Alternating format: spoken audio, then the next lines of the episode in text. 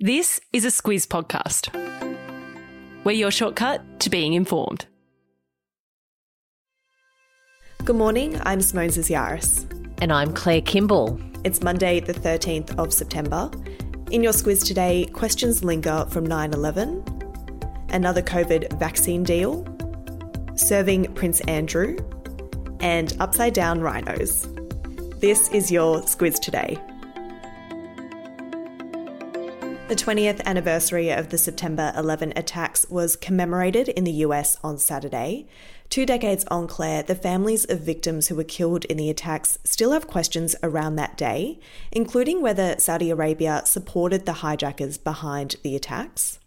Those questions were partly answered on Saturday when the FBI made public a document that looks into those connections. Yeah, it's just the start of the Biden administration helping those families with some more information uh, from what have been classified investigations into Saudi Arabia's alleged involvement in those 9 11 attacks. Uh, when you look at the people involved in the 9 11 attacks, 15 of the 19 Al Qaeda hijackers were Saudi citizens. Osama bin Laden himself, of course, came from a very prominent Saudi family. And and of course, that has raised a lot of questions about whether the government had any direct involvement in either funding Al Qaeda or directly in those attacks. Uh, the families of 2,500 of the dead uh, have banded together with those who were injured, also businesses who were impacted uh, by those terror attacks on America, uh, to sue the Saudi government. And what happened to Joe Biden going into the 9 11 anniversary was he was under pressure from those involved in that lawsuit to release more information. That first document was released after the memorial services on Saturday. And as you say, it hinted at some involvement by senior Saudi officials. It doesn't draw a direct correlation uh, between the two, but certainly it is a start, and families really welcomed that release of information. For its part, Saudi Arabia has long denied any involvement in the attacks. As for the commemorations, Claire, President Biden visited all three sites where hijacked planes crashed in New York, Pennsylvania, and Virginia. He didn't make any public speeches at the sites, but he did release a video expressing his condolences to the victims' loved ones. Yeah, those watching the memorial services very closely say that he cut a very quiet figure uh, and largely stayed in the background, uh, being there really to support victims' families. Uh, also, when you look at what happened on that anniversary, the Taliban has raised the flag over the presidential palace in Kabul. That's quite significant. It does signal the beginning of the Taliban administration, uh, and interesting that they used that 20th anniversary to do that. Yeah, there's been a lot of concern around what the Taliban rule will mean for women and girls who faced strict bans and rules when the Taliban were last in power in the late 90s. We got a glimpse of that overnight with reports women will be allowed to study at universities, but not alongside men, and there will be a new Islamic dress code.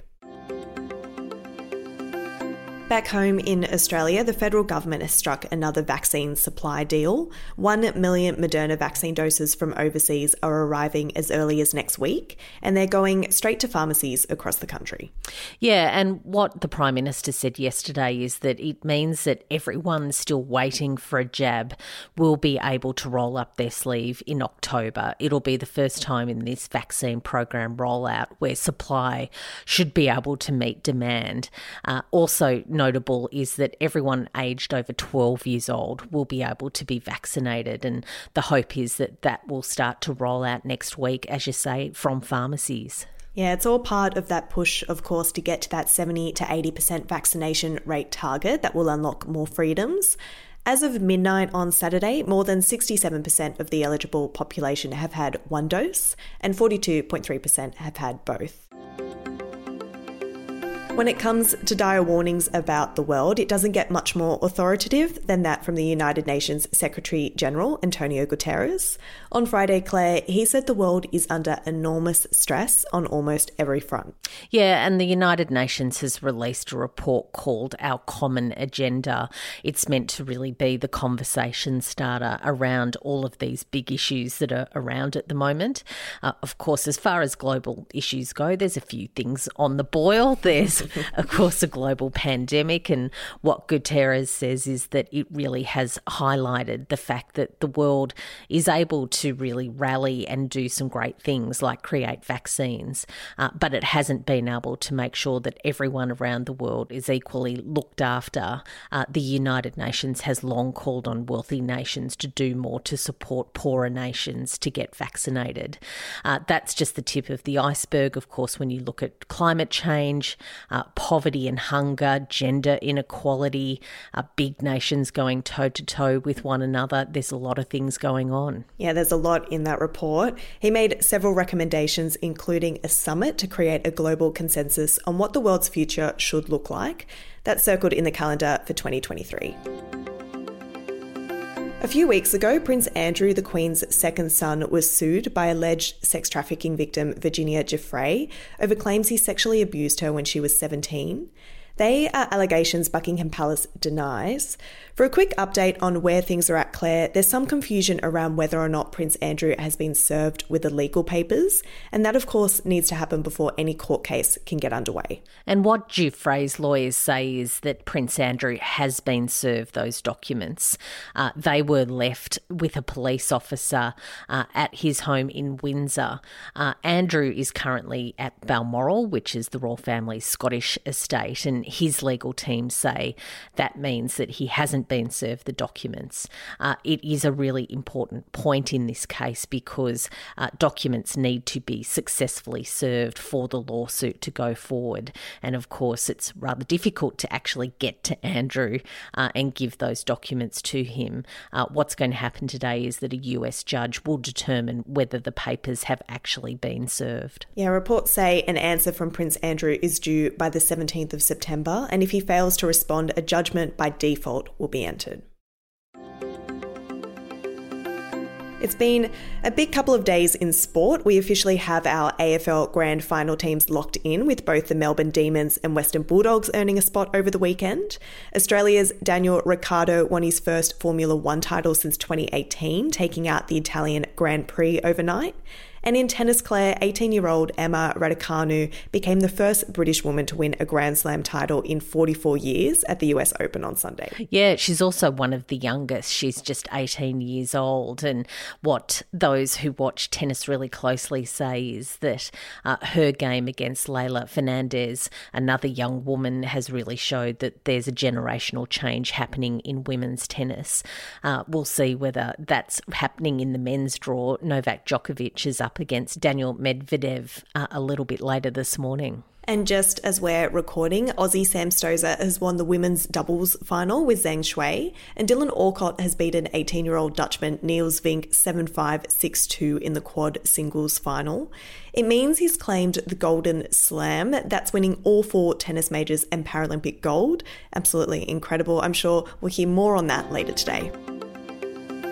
Many of us would be familiar with the Nobel Peace Prize, or at least maybe have heard of it, but less familiar, Claire, is the Ig Nobel Prizes. They're awarded each year for unusual scientific achievements. Making the list this year, upside down rhinos. Upside down rhinos, that was something that animal scientists did uh, during the year. They wanted to look at whether it's safer to transport airborne rhinos upside down rather than on their sides on stretchers. They're rather unusual photos when you have have a look at them and you wonder how on earth that could possibly be safe. But apparently it is. Apparently the rhinos were a lot less stressed when they were sort of trussed up by their legs and hoisted up into the air. Of course, they were very tranquilized when it happened. You'd hope so. I love it. I went down an absolute rabbit hole yesterday looking at previous year's winners. it's been around since 1991, so safe to say there is a fair list now. Last year, one of the prizes was given to a team of scientists who put an alligator in a helium filled box and made it make noises. I'll pop a link to that and this year's winners in your episode notes. That's all from us. Have a good one, and we'll be back with you tomorrow.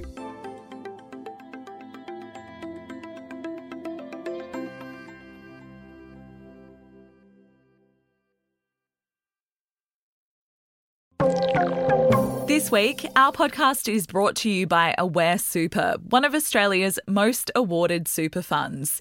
It can be hard to know where the best place to grow your super is, but with awards like CanStar's Outstanding Value three years in a row and Money Magazine's 2024 Ultra Long Term Performance, Aware Super's 1.1 million members can be confident their super is in good hands. Visit aware.com.au forward slash awards to find out more. Awards are only one consideration. Read the PDS and TMD on the website.